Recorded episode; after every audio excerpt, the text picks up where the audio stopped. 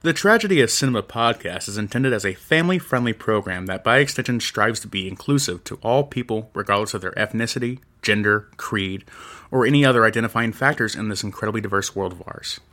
With that said, some of the films we discuss may contain serious subject matters or have content considered morally objectionable by today's standards. We do not intend to condone or dismiss these aspects of these films but our primary focus will be on what we believe are the film succeeds at, some fun facts, and our personal enjoyment factors of each film. With that said, we hope you enjoy the show.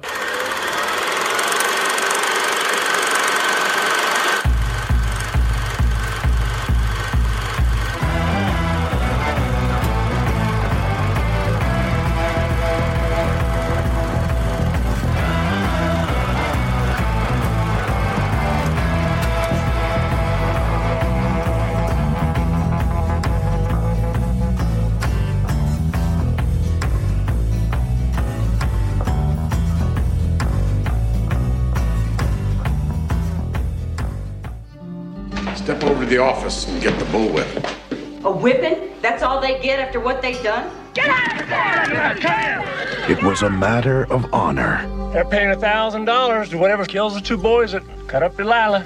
in a time when lawmen were killers, What are y'all looking at? You English, Bob? outlaws were heroes, Well, I thought that you were dead. Hell, I even thought I was dead. Till I found out it was just in Nebraska. And a bad reputation You're the one who killed William Harvey and robbed that train over Missouri? was as good as gold. My guess is you're calling yourself Mr. William Munny. Say what? You don't look no meaner than hell, cold-blooded damn killer. I ain't like that anymore, kid. Thousand dollars reward, Will. Nobody's gonna come. So you still have that Spencer rifle, huh? Yeah. He's my partner. He don't go, I don't go. What's it come to three ways? Just because we're going on this killing, that don't mean I'm gonna go back to being the way I was. Are you really gonna kill them cowboys? I do not like assassins or men of low character. We ain't bad men no more. We're farmers.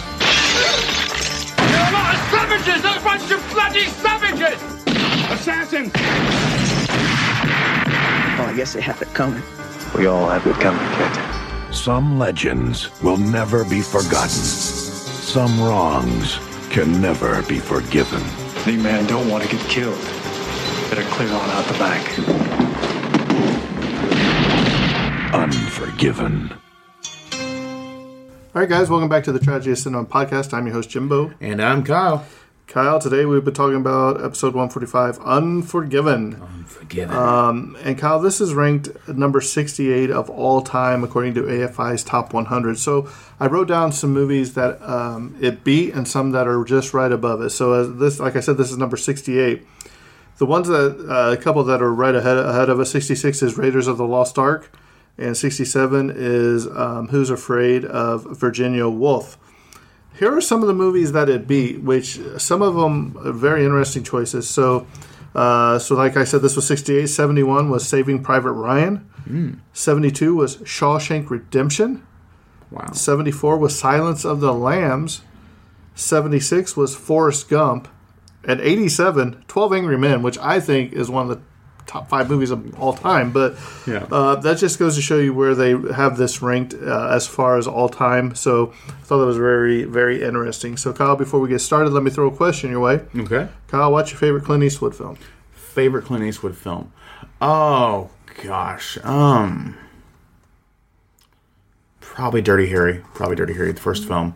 Yeah. Um. I feel like the film probably aged poorly for a lot of audiences, but I, th- I still appreciate the film a great deal, and I think it's just it's amazing to watch every single time. so Did you ever see uh, Bridges Over Madison County? Uh, no, I don't. Okay. Yeah, probably close follow would be like Gran Torino or something like that, though. Um, I don't know how many other Clint Eastwood films I actually watched. I did watch all the Dirty Harry films, though. Um, Jimbo, what's your favorite Clint Eastwood film? Well, he's known for a lot of westerns. Um, we did cover Dirty Harry, which is pretty good. Um, and it was it the good, the bad, and the ugly? I think. Yeah, that was his, premiere western for sure. Yeah, I think that was pretty good. yeah. Um, so, Kyle, uh, this is going to be a longer episode because when you talk about one of the top 100 movies, there's just so much more information. Unlike last week with Jailhouse Rock, um, there's just not a lot of information out there. But when you get, and it's an older movie, but when you get something like this that was, what, 1992, I believe? Mm-hmm. Um, where There's I a lot was- more documentation I was a about it. freshman in high school, Yeah. or eighth grade or freshman when this came out. So um, there's a lot more uh, facts and information because you know the internet and all that started to come around, and there's can be preserved more and more information instead of just hey Yeah. we lost all this information in a fire. Yeah. So well, plus Jailhouse Rock. I mean, like you just like everything you talk about the film, like you just kind of talking about Elvis Presley for an hour instead of talking about the film itself. Like we're Right. going to dive deeper on it too. So like everyone, everyone kind of knows Elvis Presley. Maybe someday we'll do a podcast where we just talk about Elvis Presley altogether as like a huge person, do one of those character focused episodes. But like Unforgiven is just like it's an all encompassing film and like. Like Clint Eastwood is just a side part of this entire film and not about the entire legacy going on for. And. I and I will say this about Unforgiven is you have a main story, okay, Mm-hmm. but there's so many side stories they could have went with this that you forgot about the main story. You know, it's Oh, a yeah. very interesting you, you movie. You, can definitely get lost asking a whole lot of questions about characters just because there's so many characters that have a fully fledged background to them. and you're you thinking, oh, see. well, this guy's going to come back as like uh, the English guy, English Bill or whatever. Mm-hmm. Yeah, English Bob. Bob. Yeah. Yeah. You Bob. Think, oh, this guy's going to come back. You never see him again after after he leaves town. You know what I mean? Yeah. So it's very, very well intricate and detailed, and, and you can tell by the script writing this is very well done. So Kyle, take it away. All right, I'm taking it away now, Jimbo. We have Unforgiven, released on August 7th of 1992. Um, directed by Clint Eastwood, written by David Webb Peoples, produced by Clint Eastwood, composed by Lenny Niehaus, cinematography by Jack N. Green, edited by Joel Cox. Casting director was Phyllis Huffman, and production designer was Henry Bumstead. Plot summary of this quick film was after escaping death by the skin of their teeth, the disfig- uh, disfigured prostitute play, uh, character play uh, character Delilah Fitzgerald and her appalled and equally furious coworkers summoned up the courage to seek retribution in an 1880s Wyoming's dangerous town of Big Whiskey. With the hefty bounty put on the perpetrator's head, triggered by the tough sheriff's Little Bill Daggett's insufficient sense of justice, the infamous former outlaw and now destitute hog Hog farmer, hog farmer. There we go. William hog farmer. This is a Hogwarts, okay? Destitute Kansas hog farmer William Munny embarks on a murderous last mission to find the men behind the hideous crime. Along with his old partner in crime, Ned Logan, and a brash but inexperienced young Goodman, the Schofield Kid, Munny enters into a perilous world he had once renounced many years ago. Knowing that he walks right into a deadly trap, however, he still needs to find a way his ra- way to raise his motherless children. Now blood demands blood. Who is the hero and who is the villain? Going into some of the other facts of the film, the film's budget was $14.4 million in 1992. Adjusted for inflation, that'd be about $31.1 million today. An incredibly cheap movie considering how amazing it looks. Like, this film looks amazing on camera and everything about it just kind of looks fantastic. So, incredibly modest budget for what is a beautiful film. Opening weekend, it made $15 million. Just for inflation, that'd be about 32.5. So it made its initial budget back. I'm sure if marketing probably came out about $30 million. So like they still need Sony to make. But then luckily, gross for the US Canada was $101 million. So more than made his money back by that point. Adjusting for inflation, that'd be about $218.7 million. And then worldwide, again, it made a huge amount of it made a huge amount of money for considering its budget at $159 million. Just for inflation, that'd be about $344.2 million. So a huge success on that front. And then we get into the awards, we'll get to the um, critical um, reception as well. In fact, we'll get into the awards right now. and awards that did win. Yes, and awards that did then. There's a whole show. There's whole shows that it basically just sweep the entire awards for. So in 2014, in the Online Film and Television Association Awards, it was um, inducted into the Film Hall of Fame for a motion picture. So that's an incredible honor right there. In 2013, um, for the 2020 awards, it was nominated for Best Art Direction, Best Original Screenplay, Best Cinematography, Best Film Editing, Best Director, Best Actor, and Best Sound Design and Best Supporting Actor. And it won the Best Picture award. In 2004, along with the last movie we actually um, just covered last week, um, it was added to the National Film Registry by the National Film Preservation Board in 2004. So they both went in on the same exact time? same year. That is cool. Unforgiven and We didn't even plan Rock that, did we? Were included in the National Film Preservation Board. That is an incredible coincidence that I didn't catch till just now reading it. That's really cool. Um, next up, we have the um, Cinema Jump How Awards. Um, where it won the best foreign language film um, for Clint Eastwood. Obviously, for the this is the for the I believe the Japanese Film Awards. Yeah, and then we have the um, the uh, the Mainichi film Concours, where it also won best foreign language film for Clint Eastwood. Next up for the SECAN Awards, it won best foreign film.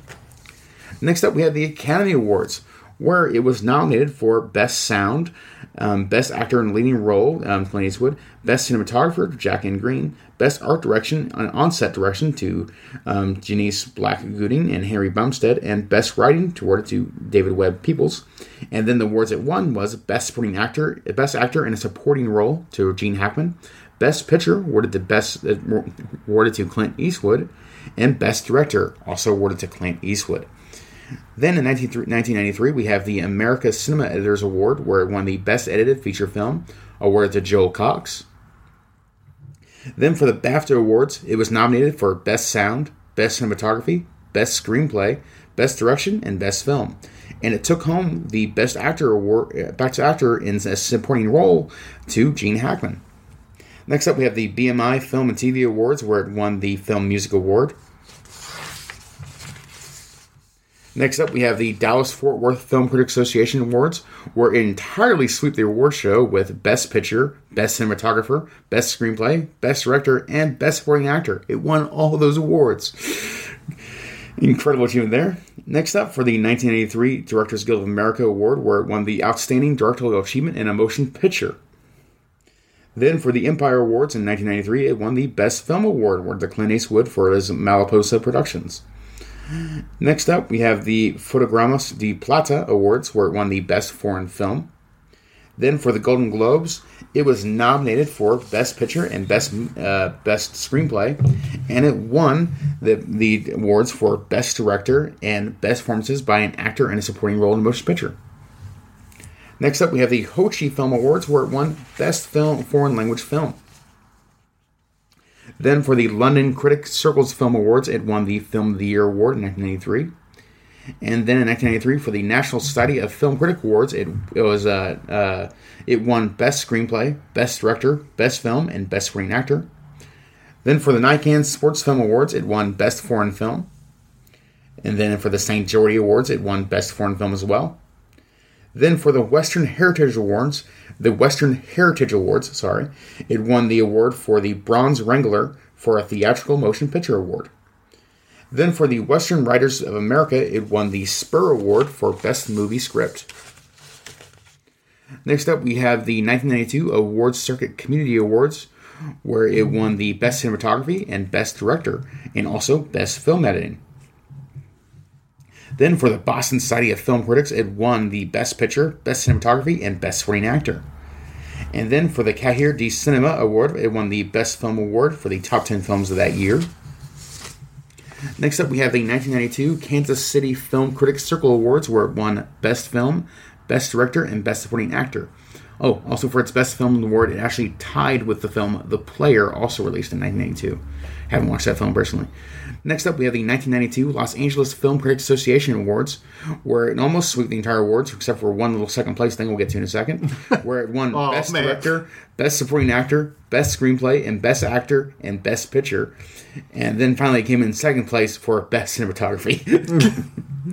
um, in 1992, it also was added to the top 10 films of the year award provided to the National Board of Review in the, 19, in the USA. And then for the 1992 New York Film Film um, New York Film Critics Circle Awards, it won the award for Best Supporting Actor to Gene Hackman. Some of the technical details of the film here. This film has a runtime of 130 minutes, or two hour and 10 minutes by uh, you know production there. Sound mix of the film. This is actually a Dolby Surround Sound Westrex recording system audio. This is a color film. Aspect ratio is 2.39 by 1. The camera used were the Panavision cameras and lenses. And for the total film length, we have 3,487 meters of film. some of the aspects of the filming location may be interested to you. Um, this film was not actually filmed in Wyoming, where it takes place. Instead, it was filmed in Brooks, Alberta, Canada, um, Calgary, Alberta, Canada, Drumheller in Alberta, Canada, and High River in Alberta, Canada, and also Longview in Alberta, Canada. And some other shots were filmed in the Red Hills Ranch in the um, uh, Red Hills Ranch in Sonora, California, um, specifically during the train sequence with um, uh, English Bob. Next up, there's only one song in this film. It's Claudia's song, which is both the, um, I believe, the beginning and the ending of the movie, and uncredited, but it was written by Clint Eastwood and Lenny Niehaus. So that's the. Um, Well, it's not the only song. It's just that's it- the it- score. Or for the soundtrack of the film, Yeah. it's the only it's the score, the original score, the original song for the music, anyways. Finally, moving on to the cast of the film, we have the legendary, iconic Clint Eastwood playing the character of William Munny. Clint Eastwood, of course, many other films such as uh, Million Dollar Baby in 2004, The Good, the Bad, and the Ugly in 1966, and Dirty Harry in 1971, and many more films on top of that. Gran Torino, 70, lots of films. Dude, just never stop making films. It's great. Next up, we have Gene Hackman playing the character of Little Bill Taggart. Gene Hackman, of course, also a legendary actor of his own right, um, in such films as Hoosiers in 1986, The French Connection 1971, and Enemy of the State in 1998.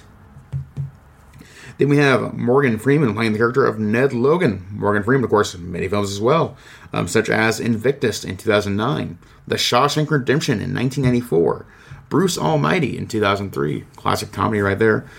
And then we have Richard Harris playing the character of English Bob. Richard Harris, amazing actor in his own right as well, such as um, and in such films such as Gladiator in the original 2000 film, and uh, he was also in uh, the first two Harry Potter films, and Harry Potter: the Sorcerer's Stone and Harry Potter and the Chamber of Secrets. There we go. That's the sequel's name. to remind myself that. Um, next up, we have Jaimz Woolvett playing the Schofield Kid. Jaimz Woolvett was also in the show um, White Fang from 1993 to 1984, and the film Going Black in 2001. Next up, we have Saul Rubinek playing the character of W.W. Beauchamp, the um, writer of the film. Um, not, the, not the writer of the film, the writer in the film, who's uh, recording English Bob's um, uh, escapades.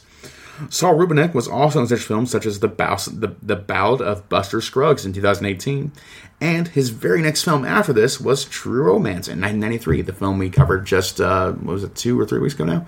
No. So, an incredible little small world moment there. Next up, we have Frances Fisher playing the character of Strawberry Alice. Um, Frances Fisher was also in the film Titanic, which we also just covered a few weeks ago in 1997. And then she was also in the film Gone in 60 Seconds with Nicolas Cage. Who was she in. Titanic? Do you remember? She was um uh the, the mother of the of the of, Kate Winslet? of Kate Winslet's mother. Yeah, I forgot the name of the character, but that's what she played. Next up, we have Anna Thomson playing the character of Delilah Fitzgerald, the prostitute who gets uh, uh, scarred up by the uh, perpetrators of the film at the very beginning. Um, Anna Thomson's also her very next film after this was True Manson, 1993, and she was also in the films Sue in 1997 and Fiona in 1998. Next up, we have also the, the actor David Mucci playing the character of Quick Mike. David Mucci was also in the films Half Baked in 1998 and Lethal Tender in 1996. Next up, we have Rob Campbell playing the character of David Bunting. Rob Campbell was also in the films The Crucible in 1996, Dark Matter in 2007, and The Crossing in 2018. Next up, we have Anthony James playing the character of Skinny Du Bois. Um, Anthony James was also in the film The Naked Gun Two and a Half The Smell of Fear in 1991. Love that title, still to this day. And he was also in In the Heat of the Night in 1967, a film we've also covered on this very podcast as well. Next up, we have the character, um, uh, the actor Tara Patrick playing the character of Little Sue. Tara Patrick was also in the films Watchmen in 1990 and 2009, sorry, um, and Future Sport in 1998. Next up, we have Beverly Elliott playing the character of Silky. Beverly Elliott was also in the films The Sisterhood of the Traveling Pants in 2005 and Walking Tall with Dwayne Johnson in 2004. Then lastly, we have Lisa Repo-Martell playing the character of Faith. Lisa was also in the films Lars and the Real Girl in 2007 and Scared Silent in 2002. And that summarizes the cast of Unforgiven. Jimbo, let's move on to the trivia. Well, first things first. Oh, um, okay. Do you know if this was based on a true story or not? Uh, yes, I, I, it's, it's based on me. I did this. I'm William Munny. Um, oh, I have no idea, Jimbo. It's based on a true story. Well, I just didn't know because those. You know, this film starts off with uh, a text at the beginning and a text at the end. So I'm going to read what the text says at the beginning. Then when we go to leave, I'll read the one that's at the end. So Okay. uh, it says, She was a comely young woman and not without prospects. Therefore, it was heartbreaking to her mother that she would enter into marriage with William Munny, a known thief and murderer, a man of notoriously vicious and intemperate disposition. So I thought that was interesting. Um, so here we go. Let's talk about the trivia. There's a lot more uh, to this than our last Oh, movie. So. one second here. Um, if uh, so, um, the film is not based on a true story. The film was written by David Webb Peoples, who had written an Oscar-nominated film the day after Trinity and co-rented Blade Runner, Blade Runner with Henry Fafton. So this is a completely original film, an original story. All right. So uh, this script uh, had floated around Hollywood for pff, 20 years or so. Uh, Gene Hackman had read it, and he also rejected it, only to be later convinced by Clint Eastwood, who had owned the rights uh, for some time to play the role. Uh, this is the third Western to win the Best Picture Oscar. Kyle, do you know what the other two are? I might have some guesses, but I don't know what they are. Let's now. take some guesses. Uh, I'm going to say How the West Was Won can be No. one of this film. No. Ooh, um, wasn't Blazing Saddles. No. Um, mm, was it The Good, Bad, and the Ugly? No. Once Upon a Time in the West. No. What? Um, okay, what are those films, Jimbo? I don't know. Dances with Wolves and Cimarron, which C I M A R O N, which I believe is like 1932 or 1931. So It's weird that I don't think of Dancing with Wolves as necessarily a Western film. Maybe that's just me. Okay, that could be anyone else. Sure. Uh, the final uh, screen, uh, screen credit reads dedicated to Sergio and Don, referring to Clint Eastwood's mentor, Sergio Leone and Don Siegel, which I thought was pretty cool. Although the score was arranged by Lenny Niehaus, the main theme was written by none other than Clint Eastwood himself. So not only is he an actor, he's also a musical. Prodigy. Right, I was like- an amazing writer, an amazing director. Um, yeah, how many W's can one man have? Clint Eastwood is the answer. Clint Eastwood is the answer. Which he's still alive, right? Yeah, he's still alive. And so is Gene Hackman, Uh, yeah, Gene Hackman. and they're both ninety something years old. I think Gene Hackman is fully retired, but I think Clint Eastwood still does work. Technically. Well, I'm just saying they're they're both they were both born in 1930, I do believe, and they're both I'm still looking, with I'm looking us. at it right now. Yeah, Gene Hackman, who is 93 years old. Wow. Yeah. So uh, Richard Harris uh, was watching High Plains Drifter on television when Clint Eastwood called and offered him a part uh, as English Bob. this is so mean.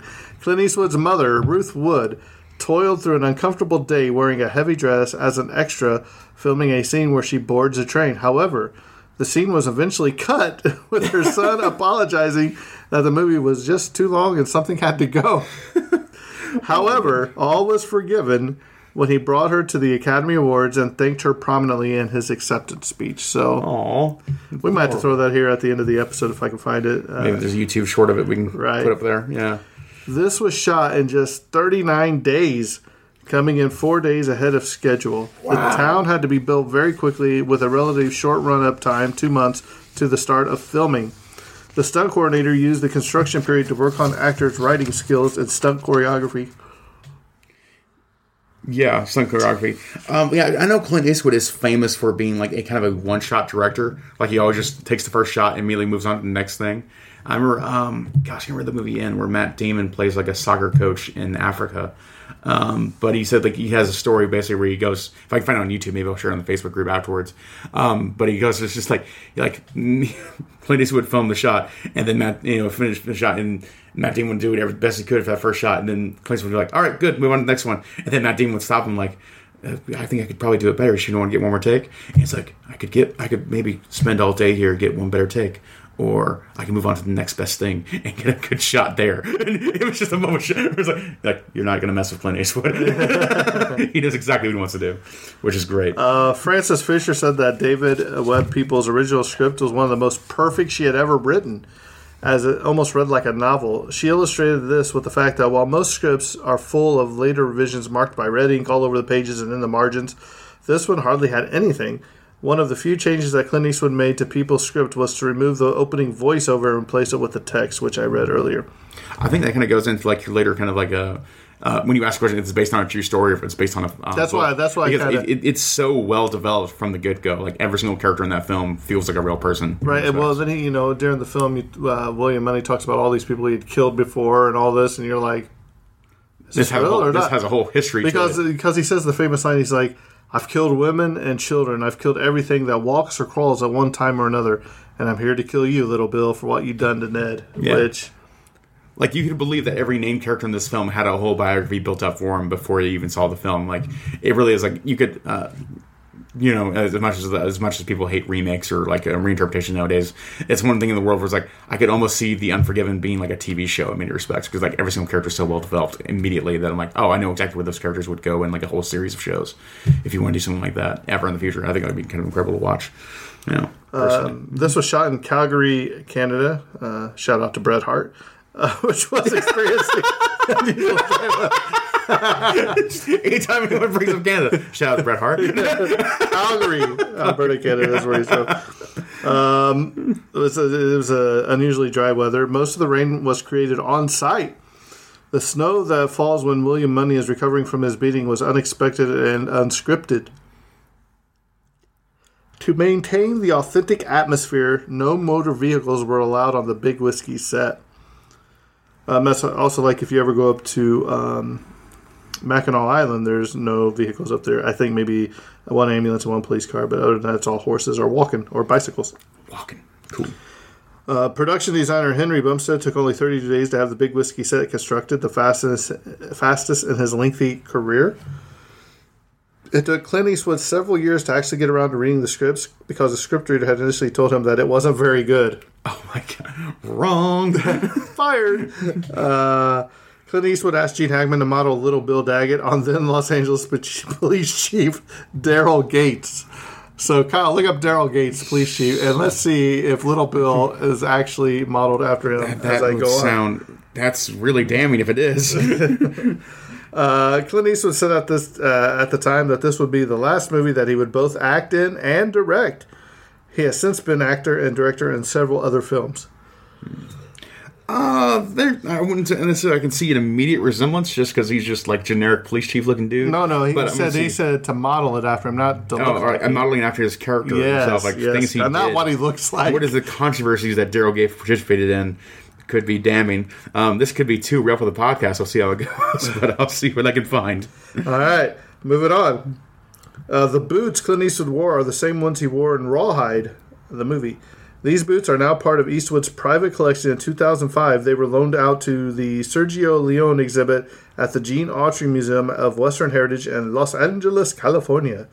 The boots basically bookended Eastwood's career in westerns. Oh, okay. Um, All right, here we go, Kyle.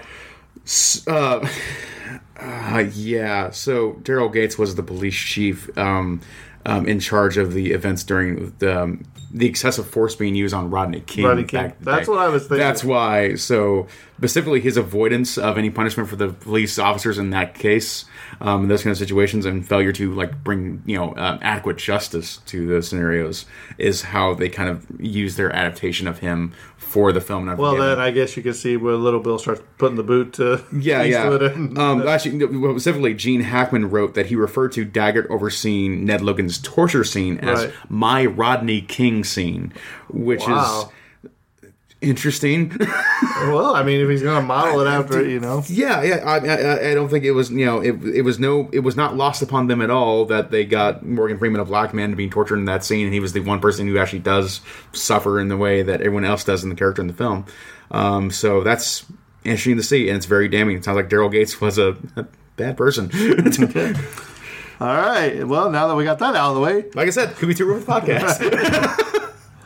at around 37 minutes, Deputy Clyde's line about why a one armed man needed to carry three pistols. I don't want to get killed from lack of being able to shoot back is sometimes attributed to James Butler, Wild Bill Hickok. He usually carried two pistols around his waist, another in a shoulder holster, sometimes another stuck in the back of his belt, and usually had at least one Derringer hidden somewhere. While working as a lawman, he usually carried a sawed off shotgun as well. Hickok also laughed at Ned Buntline's report about his killing 20 men with 20 shots, saying that his theory was start shooting and keep shooting until the man you were shooting at was dead.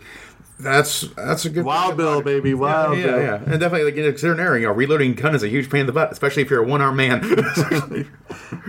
Did it say how he lost his arm? Nope, never mentioned. Okay. Yeah. Which is great. Which is great. Right. According to Clint Eastwood in a 2000 interview, Gene Hackman was very concerned about how they were going to show the violence in this movie, concerned about rising gun violence in American cities. Boy, fast forward 20 years, 30 years there, uh, Gene. Not, Not much, much changed. Yeah. uh, Eastwood assured Hackman that this movie wouldn't glorify gun violence, and I don't really think it did. No, I think Um, it's as very- far as I think it drew a fine line. Like it was just enough of a western and not a lot about gun violence. I think this movie goes very much out of its way to make gun violence look sick and awful. Like in specific case of like, well, specifically when they when they kill the perpetrators, like the first one they shoot in the gut and they just watch them suffer Yeah. for like presumably about probably an hour, maybe more, where he's just bleeding out from his gut. but and you know, he's like, he's like, get the guy some water. We're not going to shoot. water. You know, Yeah, yeah. So it, it makes it you know it takes away all the uh, the the heroism. But but of have you cowboys? Here's something else. Th- th- This is something that um, I wondered if uh, Eastwood's character ever thought about this. Like when um, after he gets beat up and they're in that little shack, and the lady that had the got cut up, the cut up whore, whatever. Mm-hmm. When when when Eastwood was first told about it by the Schofield kid. He told him that, oh yeah, they cut up her face, they cut her eyeballs out, they even cut off her teats, remember, Mm-hmm. and cut off her fingers. And when he sees her, you know, she still has her eyes, she still has everything else on her, except she's cut up on the face. Yeah. And I think is v- one of my favorite parts of this movie is when he's talking to her. He says, "You know, I guess your face, look, my face looks like yours now, or whatever." And and then when he when he kind of sobers up, he's like, "Look, I didn't mean that. What I'm saying is, I guess basically we, we both have Scars, scars." And yeah. I thought that was very very interesting part of this movie. And I like how he says, "She's like, well, you know, do you want a free because she's you know she's a whore?" Mm. And he, she's he's like, "No," he's like, I, I I can't because of my wife." She's like, "Well, I respect that. A lot of men doesn't respect that." He's talking to uh, like she's still alive, and the Oh. lady thinks that he's still married, only to come to find out when she gets back and talking to him, like, look, he ain't got no wife, no wife that's above ground at least. Yeah. and I think that made her like liked him all the more. Yeah. that was very touching. I was a little surprised though because like I I don't think uh gosh I don't even know if uh Frances Fisher character Alice interacts with him at all in the entire film. no, but she's he's probably known throughout the town. Do you know what I mean? Or, or knows who William Munny is for real. I don't know if like, but like even then, like he's not local to that town, so they wouldn't have any reason to know who he actually is. So that's confused me. Well, like, but if you remember, Ned and and the Ned talked Schofield with killed, her. they both went upstairs. Yeah, so if he Ned was told Alice who he covering from the floors up and downstairs. Yeah, so maybe maybe Alice does know who he is and had his wife died, but even then, it's like that information is kind of weird for her to know. Um, so I guess it could be some off-screen stuff that you could infer happened, but still, it's a fine scene. But yeah, this this whole film, like I said, goes out of its way to make uh, violence look ugly in a way. Even the secretary, like he, he he kills him while he's on the John. There's nothing glorious about that. Right. He, he doesn't have access to his weapon. He just kills him dead that way. Um, and even the final scenes where all the violence is going on, like so many old westerns, like you fire a revolver, it sounds like a cannon going off, and then it launches three men through a window with glass shattering everywhere. It looks amazing and heroic, like you're like you're a god basically. And this film very much goes out of the way. Like every single bloody death is just like it's bloody, it's miserable. People don't die immediately; they just suffer and bleed out. Like there's nothing glorious about the violence in this film at all that I really appreciate. So keep going forward. Um, this was ranked- be two hours. Ranked number four on the uh, Films Institute list of the 10 greatest films in the genre Western. Um, yeah, we'll have to look that up, see what the other ones are. Um, that was in 2008, Kyle, on Mm-hmm. I'll look it up. AFI's Top 10 Westerns. Uh, the windmill that appears in the backdrop through much of the movie was a real operating windmill rather than a set piece, and to this day pumps water to the Dow Wetlands Preserve in Antioch, California, where it was sent after shooting. How cool is that? Uh, this movie laid to rest Clint Eastwood's long-standing statement why he would never win an Oscar. Are you ready for this, Kyle? Why? Eastwood reckoned he would never win in the running because, first, I'm not Jewish. Secondly, Oh. I make too much money. Thirdly, and most importantly, because I don't give a F. Since his double Oscar win for this movie, Eastwood has gone on to win two more Oscars, as well as an Irving Thalberg Memorial Award, and has been nominated an additional six times. Yeah. So, Uh, they called his bluff there, didn't they? uh, okay. Which was the um the which was the award institution for the top ten films? uh? AFI Institute's listed the 10 greatest Western films in the genre of Westerns in June 2008. Okay, so this list may have been updated, but this is the AFI list right here. The first film is The Searchers. Um, Never next, next film is High Noon. I've not seen that one. I've seen that. I've seen Shane. That's number three. Number four is Unforgiven. I don't know where it was Yep, there on number the list. four, Uh, Number yep. four. Number five is Red River. Um, I believe it's called. Oh, The Wild Bunch, number six. Seen that one. Um, the Butch Cassidy and Sundance Kid. We both saw that one. We did another variant podcast here. Is number seven. And next up on number eight is McCabe and Mrs. and Mrs. Miller. I've never heard of that film actually. Um, then number nine we have Stagecoach. I believe we, we covered Yeah. that film as well. And then number ten we have Cat Ballou. I've never heard of that film. Cat Ballou. Can, can I tell you one that's not on there that I think should be on there? Which one do you think we should be on there? Tombstone. Tombstone. Oh, It's a great movie. I love it, but I don't know how well that stacks up specifically as a western. In my mind, that's weird. I don't know why. I, I don't know why I want to be against that, but for some reason I feel like no, it's not. But it's a great film. I do like it. Why a lot. wouldn't it be a western? What's it gonna be, Kyle? Something about it just feels more like an action film in my, my mind. It'd be like saying like The Quick and the Dead should be in the top ten films of all time for westerns. It's like nah, probably not. It's a great film. I like it a lot, but I don't know if it's top ten western. I think Something wrong. about exuding the qualities of a western. It's like Tombstone, I feel like goes a little too more in the modern films of its era to not be as westerny as the other films. And that's just me making artificial walls for it. I know I, that's You don't that- really know, Is, I bet. This is BS in its highest degree on my caliber, but uh, that is just something I got to stick with. Uh, it's including among the 1001 movies you must see before you die. I agreed. That's a good point. Uh. Morgan Freeman actually learned about this movie from none other than Kevin Costner while filming Robin Hood Prince of Thieves. Freeman approached Clint Eastwood and got the role of Ned Logan. Excellent. For the role of English Bob, Jeremy Irons was considered. Jeremy Irons. that would have been an interesting casting choice, but I guess Richard Harris is also an interesting. Uh, the concept for this movie dated back to 1976 when it was developed under the titles The Cut Whore Killings and William Munny Killings. Oh, but going back to my thing, when um, Eastwood, you know, found found out for the money uh, that they'd done all this stuff, and then you think when he found out about that that it maybe I don't want to say changed his mind, but do you think maybe he had a different take on it because maybe the people that he shot and killed weren't How, do you mean? I'm not sure. uh, because they were doing it for an, the reward. Mhm, yeah. And the Schofield kid said that they had cut out her eyes and all this other stuff to her. Yeah. But when he seen that nothing was, it wasn't as bad as what they had made out. I think he, he got a good idea of who the Schofield kid really was as soon as he saw him the first time. So he knew that he was exaggerating probably everything he said, probably. Yeah, he said Um, he could kill five men. Yeah, even when he relates it to Ned Logan and said like, "Oh, he cut her up this way, cut her up that way," even he's exaggerating a little bit. So I think it's just like part of their language of the time, and they all kind of understand like it's probably not that bad, but it is bad. And so I don't think it ever, I don't think it ever became like more selfish of him in his mind that they were getting, um, uh, they were getting basically revenge money for that case thing too, because he knew he needed the money specifically to help his his motherless children. Yeah, and so I don't think his motivation changed. If anything, it maybe actually got deepened when he realized that the um, Delilah was a sweet girl, was a good person outside of just being um, injured. You know, if she was even like a like a kind of a scummy person, that injury alone is worth uh, uh, putting significant repercussions onto the perpetrators. Um, so and then finding out, oh, she was a good person and they injured her. That's just twice as bad in his mind. Even that probably even you know brought his idea of like these people actually do deserve what's coming to them more. Can I say I just before. love when he blows away the, the bartender owner of that place? Oh, He's like, everybody, step That is away. nice. maybe they are going to glorify the violence a little bit. Where it's Yeah, like, you need to step yeah, away because I'm about away. to paint him on the walls. and, and, and, you know, and I think he probably did that because he's the one that had Ned outside showcasing. he was more mad at the bartender for displaying his body than he was at Everything else. Bill, for Little Bill for killing him. Truly, he really was. He was that. That's what pissed him off. The fact they didn't even honor him after he died was the real thing. because he says make sure he gets a proper. Make sure he gets a proper burial. All those things. Like that's clearly what set him off more. The fact that they made And those guys at the end, he's like, no, no, you shoot him. yeah, no, no, no, no, no. Uh, in the early 1980s, Francis Ford Coppola got the script and met with John Malkovich to offer him the role of William Munny. Malkovich recalled, This offer was not very serious, thank God. I say that for myself and the poor public. And for Clint, absolutely. I would have been a total, total failure. Total. Oh, yeah. Who would have wanted to see that? I wouldn't. I would have just been acting schmacting. there are some things you can only have with a kind of mythic figure, which Clint is. Malkovich worked with Clint Eastwood later on in the uh, Line of Fire and Changeling.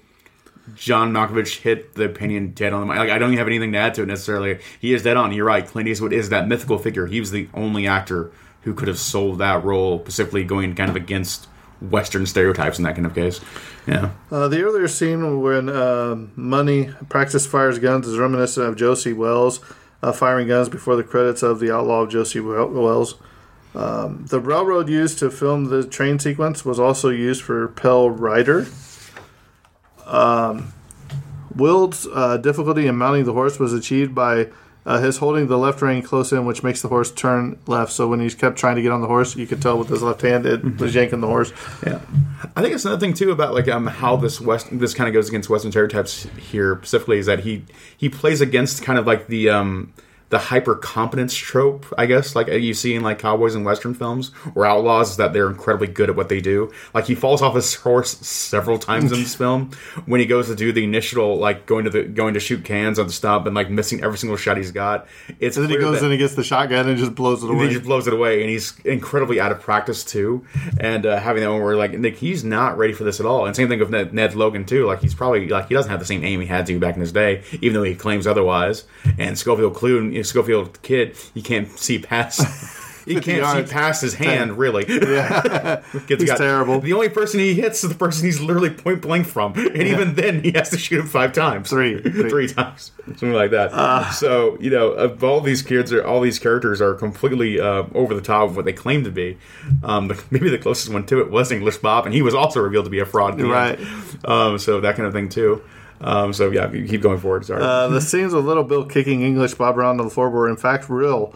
Richard Harris wore padding under his clothes, as well as did Clint Eastwood for the fights, as faking someone being kicked around would be impossible.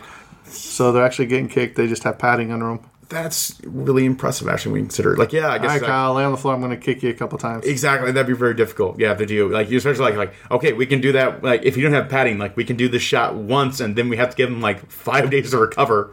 Especially like Richard Harris, who was an old man at the even time. Even if you have padding, it's still going to hurt. I think. Oh yeah, that's what I mean. Like you need like a week afterwards to kind of like even like recover from that, where you can fake acting well. And like I don't know how Richard, how old Richard Harris was, but he was no spring chicken in that film. you kick a man like that without padding, you could liably kill him. Um, and last but not least, the Schofield kid uh, has named himself after a Schofield model gun and brags about having killed five men with it, which turns out to be a lie. However, his pistol does indeed kill five men after all. The kid kills the cowboy himself on the in the outhouse, and William Munny shoots four deputies with it. Munny also kills Little Bill and Skinny, but with a rifle, not the Schofield pistol. So, oh, cool. I thought that was pretty cool how it came around full circle to ha- actually the gun did kill five people. Man, I wonder if that's in the script or if that's somehow a happy accident in many respects. I wonder. Yeah. Like maybe that's intentional or not. Um, Um, and then uh, I'll read the closing uh, text that came on the screen. Like it opened with um, the epilogue text um, that follows reads the Munny's mother-in-law, whose name is revealed to be Mrs. Ansonia Feathers, came to visit her daughter's grave, but found that Munny and the children had long disappeared, rumored to have moved to San Francisco and prospered in dry goods. So I think that's pretty cool that he disappeared. Um, and then lived something of a calmer life out of that and you know prospered a little bit. Maybe he never was fully happy again as he was when he was married but he still had a life where he got to raise those kids and keep them safe. So he did the man's duty thing. Yeah. Yeah. So um i guess i, you know, I i'm going to turn it around on you jimbo how do you feel about this film overall Love it. you love it Um, I like the score. I like the characters. Um, you actually feel for uh, Clint Eastwood's character, uh, Munny. Um, I think it's very well written. Um, and you know me, I don't like westerns. Uh, Mhm. There's only a select few I do like.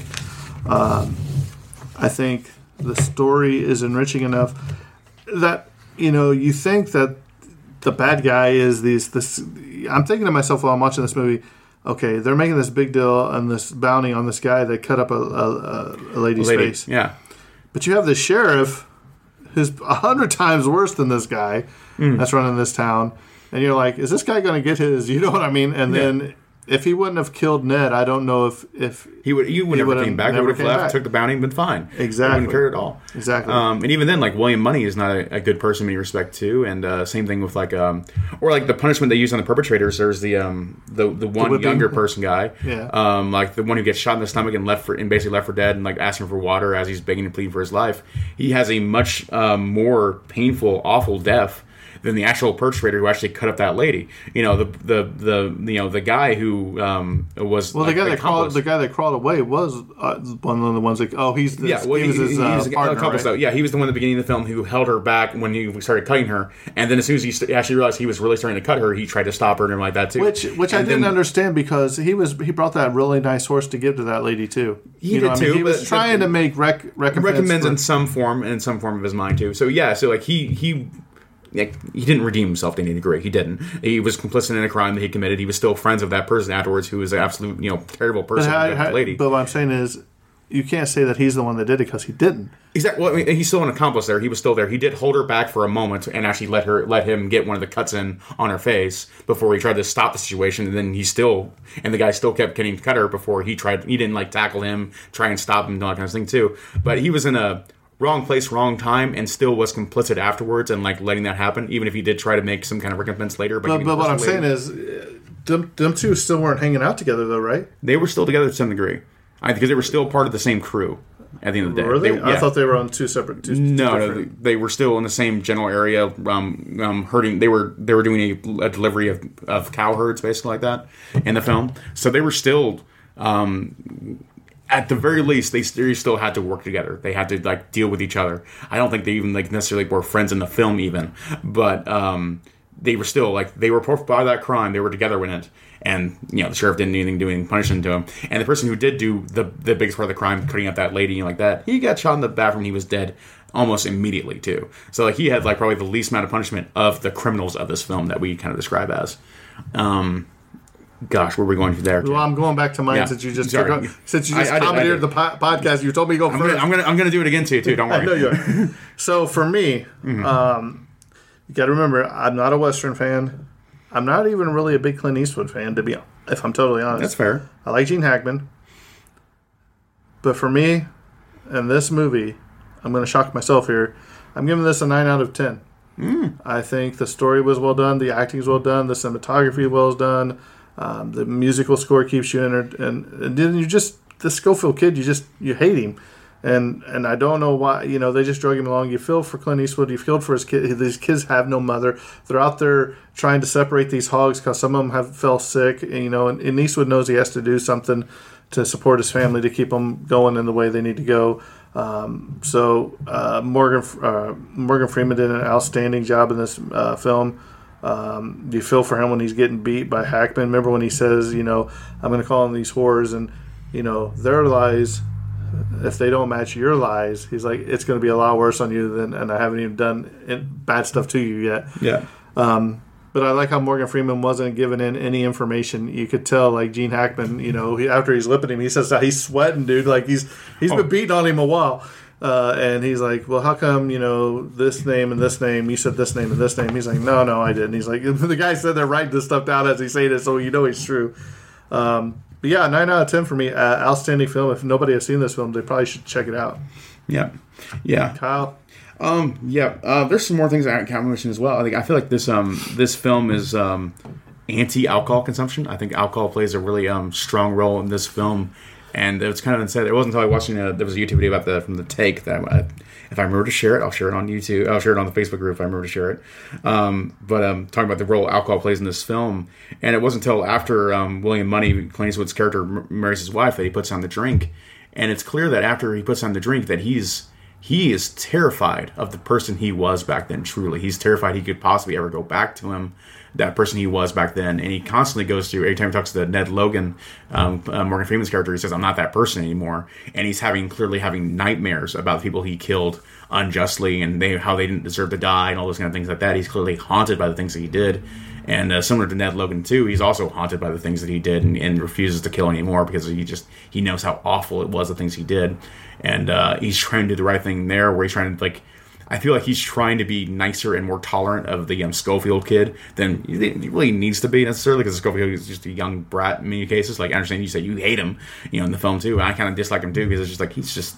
You know, he's just trying to. He's a young, insecure kid trying to prove himself in a western, and it's like, just shut up. And I think since you brought that up, I think it's very interesting that um, after uh, they're waiting f- to get paid, you got Clint Eastwood and uh, Mooney, and you got the Schofield kid under that tree, and that lady comes out, and he's like, "Look, we'll divide this money up, count this. Well, I'll take Ned his part." She's like, "Ned, you know, name won't take Ned. He's dead." And he's like, "He's not dead. He rode south. No, he's dead."